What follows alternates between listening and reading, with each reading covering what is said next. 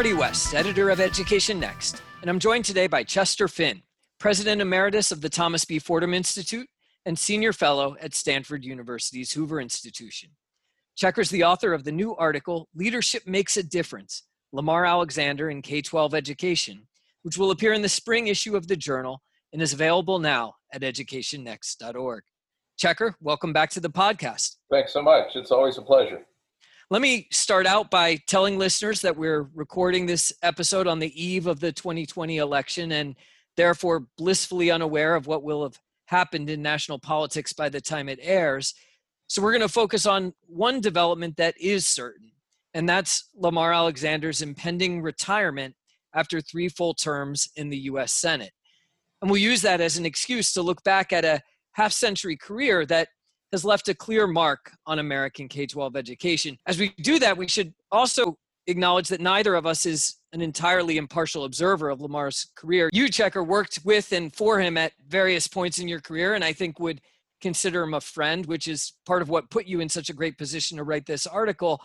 I worked for him much more briefly in 2013 and 14, but consider him, if not exactly a mentor or role model, whose leadership I was able to observe up close.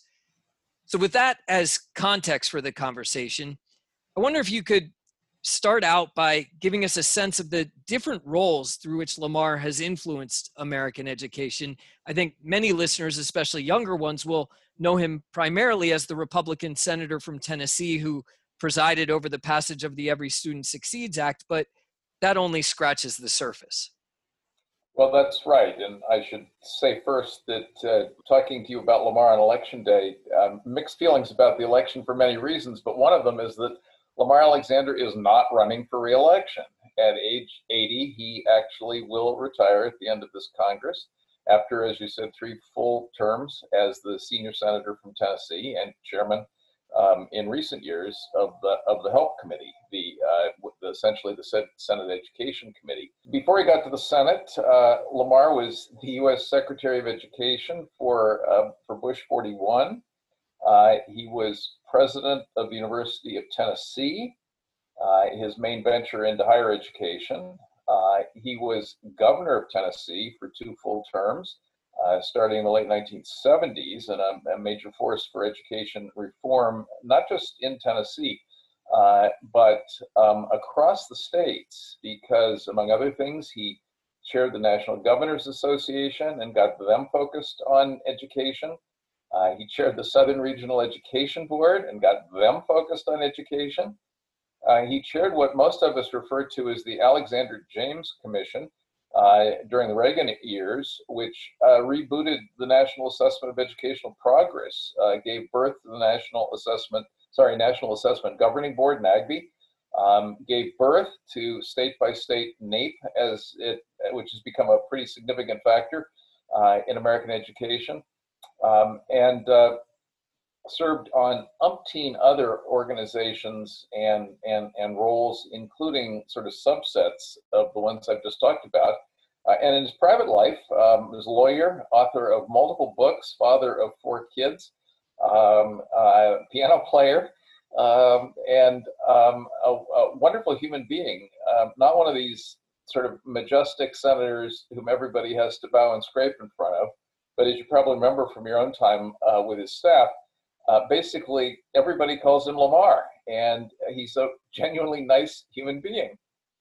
And as you say, his career was never explicitly focused on education, except perhaps in his time as the U.S. Secretary of Education, but he was never far from it and clearly made it a priority in leadership roles with broader responsibility. You suggest in the article that this lifelong interest in education grew naturally out of the example his family provided growing up. How so? Well, Lamar started in a small town in East Tennessee. Um, his uh, father was uh, a, a, school principal uh, and then a school board member. Uh, his mother ran a preschool and kindergarten program, private one. There was no such thing as a public uh, pre K in those days or, or Head Start. Uh, I mean, we're talking about the um, early 40s and uh, um, Lamar's mother had nowhere else to put him, as he recalls it, and therefore placed him in her preschool for about five years um, until he was ready to go to the public schools of, of Maryville, Tennessee. he went through school there and then to Vanderbilt and then to law school at NYU and then a clerkship at, a, at the circuit court level. Um, and um, ended up finding I met him in the White House in 1969 when we were both working in the uh, in the early Nixon White House, different parts of the White House, but uh, both part of the under 30 crowd of staffers there. Um, and uh, um, he says, uh, I think correctly, that he learned the value of a good education uh, from having one, from getting one, uh, from having one placed upon him. That led him to begin to appreciate not only the value of education for individuals, but also for the society. Uh, his um, his his first sort of discovery upon becoming governor of Tennessee, which at the time I think had the fourth lowest family income in the country. Uh, his uh, after he tried to figure out why is that, um, he pretty quickly came to the conclusion that it's because Tennessee kids weren't learning enough in school to be competitive for good jobs uh, of the kind that would make their families and their state more prosperous. And uh, his mantra as governor, uh, he must have said it a million times in speeches, um, efforts to get his reforms passed, was better, better schools mean better jobs for Tennesseans and ultimately greater prosperity. Uh, for the state and for all those families. So this was a, a very big deal from a very early start for him even though, as you said, he, he trained to be a lawyer and that was his profession. I have to say that uh, in my two years working for him, I must have written that anecdote about five years in preschool into the opening remarks that he delivered at dozens of congressional hearings dealing with early childhood education. So I enjoy hearing you tell the story uh, now. So it was during this stretch, though, in his first term as governor of Tennessee in the late 1970s, that you and he began working together more closely. How did that come about, and what did that work look like? Yeah, we we met, as I said, in the in the Nixon White House in '69 and overlapped there, and then we both sort of went off in different directions. Um, but in uh, 1981, I'm skipping obviously a decade here, um, my wife and I found ourselves moving from Washington to Nashville, Tennessee to join the faculty at Vanderbilt, of all places. Uh, and I, I, sent Governor Alexander a note saying, "Hey, this is me from the, from old times. Uh, we're coming to Nashville." And he sent back a note saying, "Well, when you get here, please get in touch. We're working on education, and I know that's what you're interested in." So we turn up in Nashville in '81, and he is uh, uh, in the uh, sort of mid-level, mid-stage of a major education reform effort. Uh, he basically uh, laid his first set of proposals on the legislature during his first term, which mostly involved basic skills and trying to get uh, uh, Tennesseans a little high, higher up in reading, writing, and arithmetic. But then he got reelected um, and in, in 82 uh, pretty much around the time I was getting there. And that emboldened him with bipartisan support because he's been bipartisan for as long as I've known him while also being partisan. We can talk about that, uh, that distinction if you like, but he really has pulled off being both. Um, with the support or encouragement of Democratic leaders in the legislature, uh, Lamar, in his second term, embarked on a really ambitious uh, education reform plan for the state um, with with a dozen moving parts, uh, but the most contentious of them was a pioneering effort to install a career ladder for teachers, uh, or as Lamar would put it, pay great teachers more for pay for teaching well.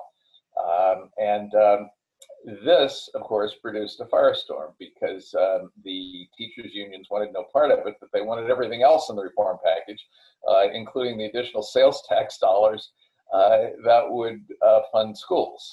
Uh, and so battle royal ensued, many anecdotes and episodes. But anyway, I'm sitting in my little office at the Vanderbilt Institute for Public Policy Studies, um, scribbling away stuff for the governor, um, as well as a few things for myself.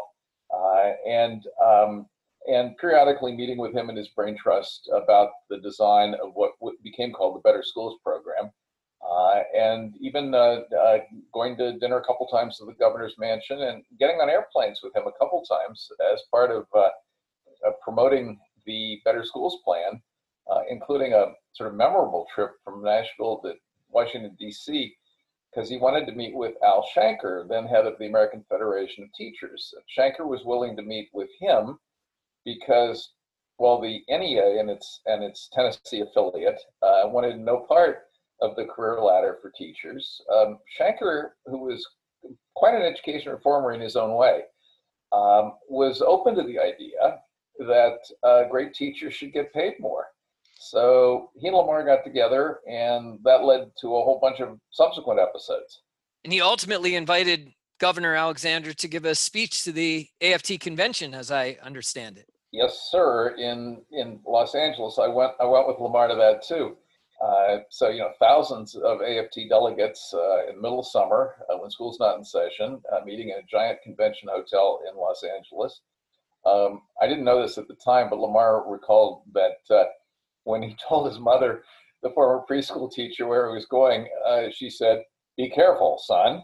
Um, it sounded as if he was going into enemy territory, uh, but he ended up getting a standing ovation from the delegates to the AFT convention, uh, and um, and he got um, uh, help in various ways um, from Shanker uh, in encouraging the development of something that the legislature ultimately passed, albeit with, with some amendments and some modifications, which was, I'm pretty sure, the country's first uh, merit pay program uh, at, at, the, at, a state level uh, for teachers. Um, he was in a kind of competition with uh, Florida Governor Bob Graham, um, a Democrat who was trying to do the same thing in Florida at the same time.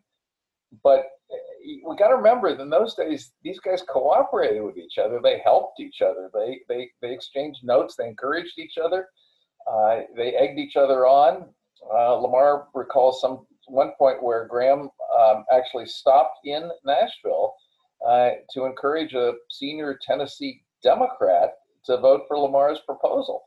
Uh, it's actually hard these days to think of that sort of thing happening but it really did and speaking of that first merit pay plan in the nation, in the early days of Education Next, we ran a very interesting research study that used the data from the Project STAR experiment to demonstrate that the program really did succeed in identifying those teachers who were more effective at supporting student learning.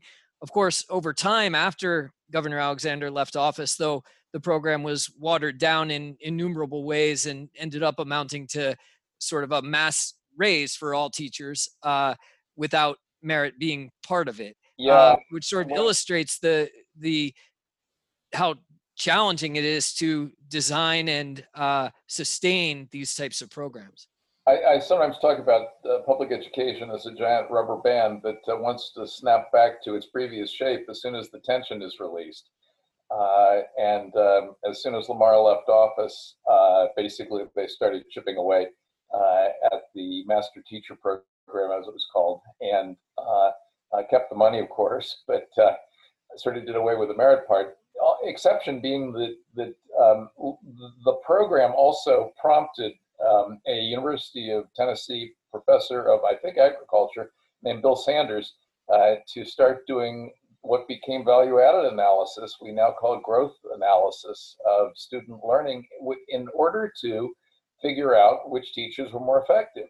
In other words, which teachers, based on essentially test scores, were creating greater achievement growth in their students. And this has been a extremely important line of line of line of work um, and line of uh, um, accountability analysis um, for schools. It's a major part of ESSA right now in most states is uh, you know how much growth occurred.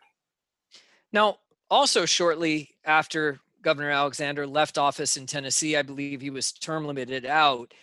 He had the opportunity to take up leadership of the commission that you mentioned earlier, reviewing the state of the National Assessment of Educational Progress. Yes. So, what exactly was the Alexander James Commission and why was it so important to NAEP's development? Well, that's its own long story. I'll give the short version of it. Um, by the mid 80s, uh, there was a lot of discontent in the country, especially among governors, about the uh, inadequacy of achievement data for knowing how your state is doing, and knowing how your state is doing compared to the country, knowing how your state is doing compared to another state. Uh, remember, a nation at risk had come along in 1983. Um, governors apparently were all invited to uh, Kennebunkport uh, to meet with uh, Vice President Bush at that point to talk about how they were going to deal with the uh, the need to do something about education, and they all complained that they didn't have any good data, and the only thing available to them was a document that uh, Secretary um, Ted Bell was putting out at the Department of Education, which became known as the Wall Chart, uh, which attempted to give state by state information, but really depended on things like SAT scores which are not valid representations of, of how the state is doing, and any case only in, in high school. So there was a lot of interest in getting better data, but NAEP, National Assessment, had been forbidden from its origins in the late 60s, forbidden from reporting at less than the national level or regional level. Uh, it wasn't allowed to give state data. Meanwhile, however, the SREB, partly led by Lamar, had started to experiment with whether they could use NAEP data at the state level. Uh, anyway, um, at this point, Bill Bennett is Secretary of Education. And I'm Assistant Secretary for Research and Stuff, uh, which included the, the NAEP portfolio. And we think, Bennett thinks, it's time to see whether NAEP could be um, updated after two decades uh, to meet some of this need for uh, state data. So this is the Reagan administration. Democrats run the Congress uh, it's pretty clear that for anything like that to happen, there's got to be bipartisan support. Again, bipartisan. Um, how to get there? Well, appoint a commission, study group, I think was called, um, and get a lot of people, VIPs, to be on it, and then get a report saying, here's how NAEP should be changed. Well, that's what happened. And we persuaded, Bennett and I, I think it's fair to say, persuaded Lamar in his last year as governor um, to take the chairmanship of this commission, which ended up with a lot of very interesting people on it, including the First Lady of Arkansas, Hillary Rodham Clinton, um, at the time, and um, and Lamar, who was heading for a sabbatical actually with his family in Australia, basically said he would chair it if somebody else would do the hard work. And uh, we got the uh, brand newly retired uh, president of the Spencer Foundation, former Stanford Ed School dean Tom James, uh, to be vice chairman and study director, I think we called him, uh, and to kind of orchestrate the work of the commission. Uh, commission met uh, three, four, or five times, uh, commissioned a bunch of papers, got a lot of staff work, um, and in about a year came back with a um, big, bold proposal for, for changing NAEP. Um, the most important part of which, the two most important parts of which were uh, state by state should be allowed and um, an independent governing board. Which we now know as NAGB, should be created so that NAEP would no longer basically just be a creature of the federal government run by the National Center for Education Statistics and its contractors, but would be essentially a quasi-independent uh, body, a body which I have to tell your listeners you are now a member of, and I was once a member of. Um, and uh, I, anyway, the Reagan administration and Senator Edward M. Kennedy, I'm going to say bipartisan once more, um, managed to agree that this should happen. And in legislation in 1988, it did happen. I mean, there's a lot of pulling and shoving along the way, but uh, it did happen. And uh, uh, NAEP was transformed into something that's become, I think, an indispensable measuring rod, which it had not been previously, uh, for for so many things for state performance, for growth, for achievement gaps, uh, for um, auditing state performance under ESSA, where they're measuring themselves, but who's going to be the external evaluator of whether the measurements that the state is using are, are legitimate, are fair, are rigorous? Anyway, that's what happened. And that brings us fast forwarding only just a little bit up to his relatively short stint as United States Secretary of Education. He was confirmed to that role in late 1990 and served through the end of George Herbert Walker Bush's term in January 1993. What's most notable about his tenure as Education Secretary? Right. Bush was, um, you know, had the big summit in Charlottesville in 1989. He said he wanted to be the first education president. That was his phrase for himself. And he wasn't getting any traction from his then Secretary of Education, uh, Lauro Cavazos, who's desperate to reboot uh, that and um, asked his friend and, and, and uh, uh colleague Lamar Alexander if he would take the chair, the, the uh, secretary's office chair. And um, Lamar agreed. I think it was uh, Christmas of 90 when uh, he agreed to take this on. Uh, I got confirmed in 91, as you said. Um, and um, his assignment from Bush 41 was to come up with a plan to advance the country toward these ambitious national education goals that the governors and the president had set in Charlottesville and then had been confirmed uh, later by the by the National Governors Association, President's State of the Union address in 1990, and so forth. Um, so Lamar was tasked, um, and this started before he got confirmed, with coming up with a plan for moving the country forward, and uh, he called it America 2000. Uh, it uh, it morphed under Bill Clinton into Goals 2000. Um, and into congressional legislation by that name uh, in, I think, 1994. Uh, but uh, Lamar's plan, which I helped with, uh, was an effort to not make the federal government do the work, but to get the federal government to provide the leadership that would cause states and communities and schools to do the work of um, essentially kickstarting uh, their educational uh, gains and performance. There are a bunch of moving parts. Some involve standards and testing, some involve new school models, new school designs, some involved um, communities around the country sort of sort of drinking the Kool-Aid of education reform and getting themselves motivated to uh, to make a difference, uh, getting getting states on board uh, to get serious about this. So it was an interesting straddle, I think it's fair to say, by Lamar uh, between his um, his his strong view that education is a bottom-up thing that communities and states have to do for themselves, and his parallel view that national leadership uh, can motivate change and encourage change and maybe even nudge change uh, without uh, running the schools. Um, as as you know, he later became quite uh, vocal on the topic of let's not have a national school board. Um, he really did believe and does believe that education is a local and state thing, and that unless a community wants better schools, in the end, it's not going to get them. Um, but it doesn't have to wait for the establishment in that community school system to take the lead in getting to better schools. They can be it can be pushed and pulled from from other places, including um, other community leaders, state leaders, and national leaders. And of course, some observers see in that America 2000 plan that you just described the beginning of a process that ended up with exactly the situation that, as senator, Lamar ended up being so critical of. And as a practical matter, it's fairly easy to draw that line in yes. uh, how policies developed.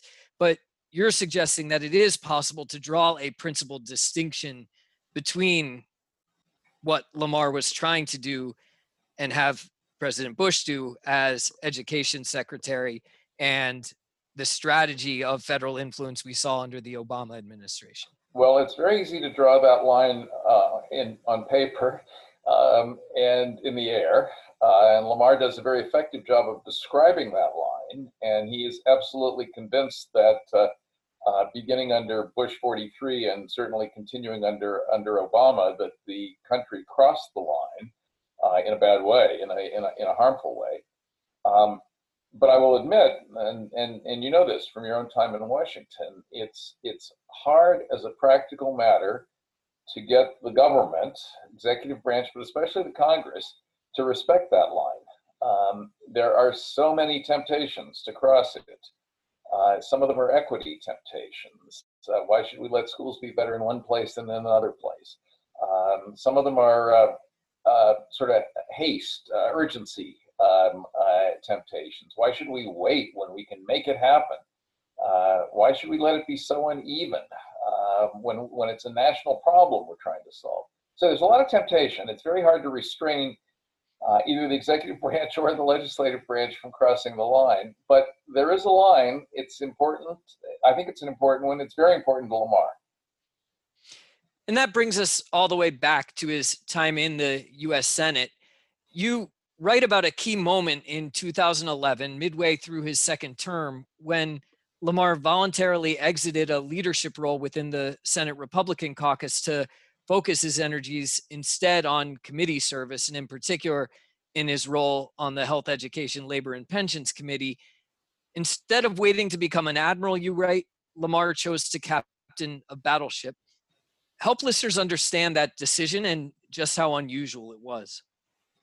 Yeah, um, Lamar really likes to get stuff done. Um, he, he, he, he's fond of, of quoting an epigram that I think he picked up from LBJ's speechwriter's biography of LBJ, something like that, um, about uh, sort of sort of pick pick what needs to be done and then persuade half the country to do it. Uh, words to that effect. Um, he really likes to get stuff done, not just orate and not just um, position himself and not just uh, criticize the other guy. Uh, and that's been true since he was governor, and it, it's remained true in the Senate. Uh, it's very old-fashioned in in 2020, um, especially as sitting here on, on, a highly contested election day. Um, it's very unfashionable to think to, to even remember that that that era. Um, Lamar was seeing the Congress by 2011 polarizing and less getting done, and uh, more acrimony and animosity. And though he could have stayed in the leadership and risen to, you know, whip, maybe even majority leader one day, um, which would be Senate leader um, when the Republicans are in charge, uh, he basically said he'd rather um, get stuff done. And uh, he would do that by stepping out of the leadership and taking on a committee uh, in a big way. Several committees, but became chairman of the health committee. Um, and then proceeded to basically do what he said he wanted to do, uh, which was to actually legislate. Dozens and dozens of bills coming out of that committee got enacted into law. Uh, in the K 12 space, the best known of them is ESSA in 2015. Uh, not quite so well known, but almost as important, was the Perkins Act, the vocational education um, uh, law that uh, governs federal involvement there. And as we speak, he is still trying to make progress on the Higher Education Act.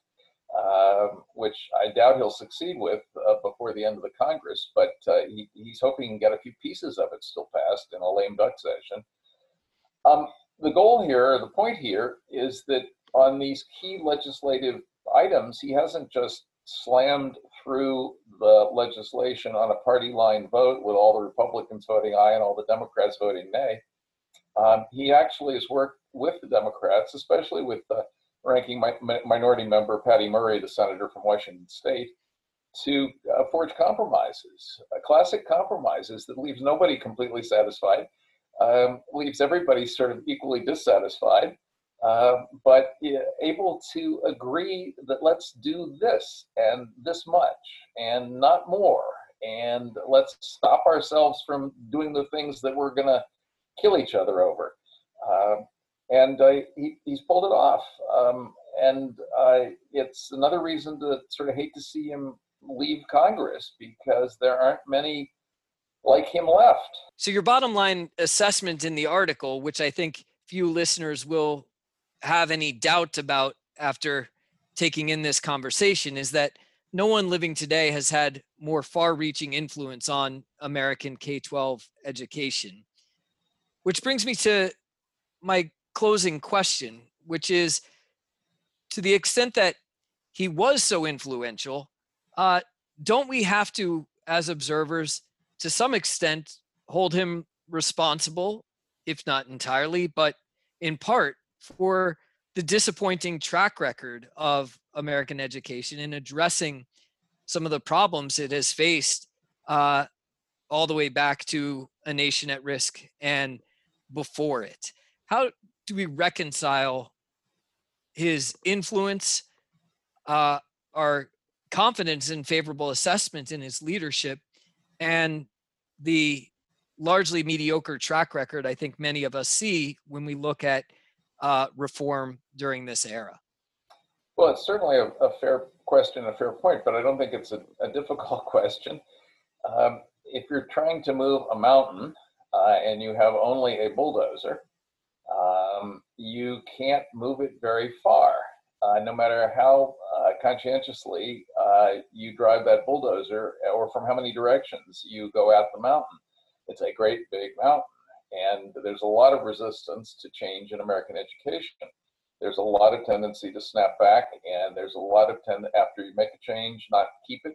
There's a lot of tendency to uh, um, sort of in federal policy, almost pendulum-like. Uh, let's let's go from uh, forcing the states to not forcing the states. Let's go from states' rights to uh, federal control. There's a pendulum effect. Um, we're talking about a very big, very decentralized, very complicated enterprise that is full of people who are either defending their interests or are complacent about the schools their own kids go to. So this one isn't easy to isn't easy to change. Lamar would admit that uh, the gains have been uh, largely unsatisfactory. He would also point to a bunch of things that have gotten better. Um, and a bunch of recognitions. Um, I mean, just we haven't even talked about this, but he would point to the great gains of school choice during his time in this field uh, as something that he thinks are made a material difference for a great many people, and that uh, there was basically none of it when he became governor of Tennessee. Um, so uh, there are gains. There, there's uh, not enough gains, um, and you know that. I know that. He knows that. He admits that. He's not expecting to be crowned uh, emperor of education reform. Um, I think um, what you can say is that he moved it from as many directions about as far as it could be moved during his time. My guest today has been Checker Finn, President Emeritus of the Thomas B. Fordham Institute and author of Leadership Makes a Difference Lamar Alexander in K 12 Education, which is available now at educationnext.org. Checker, thanks for being part of the podcast. Great pleasure. Nice to see you, Marty. You've been listening to the EdNext podcast. If you like what you've heard, be sure to subscribe on whatever platform you use so that you don't miss an episode. And especially if you're listening through Apple Podcasts, please leave us a review. It helps us find more listeners and more listeners to find us.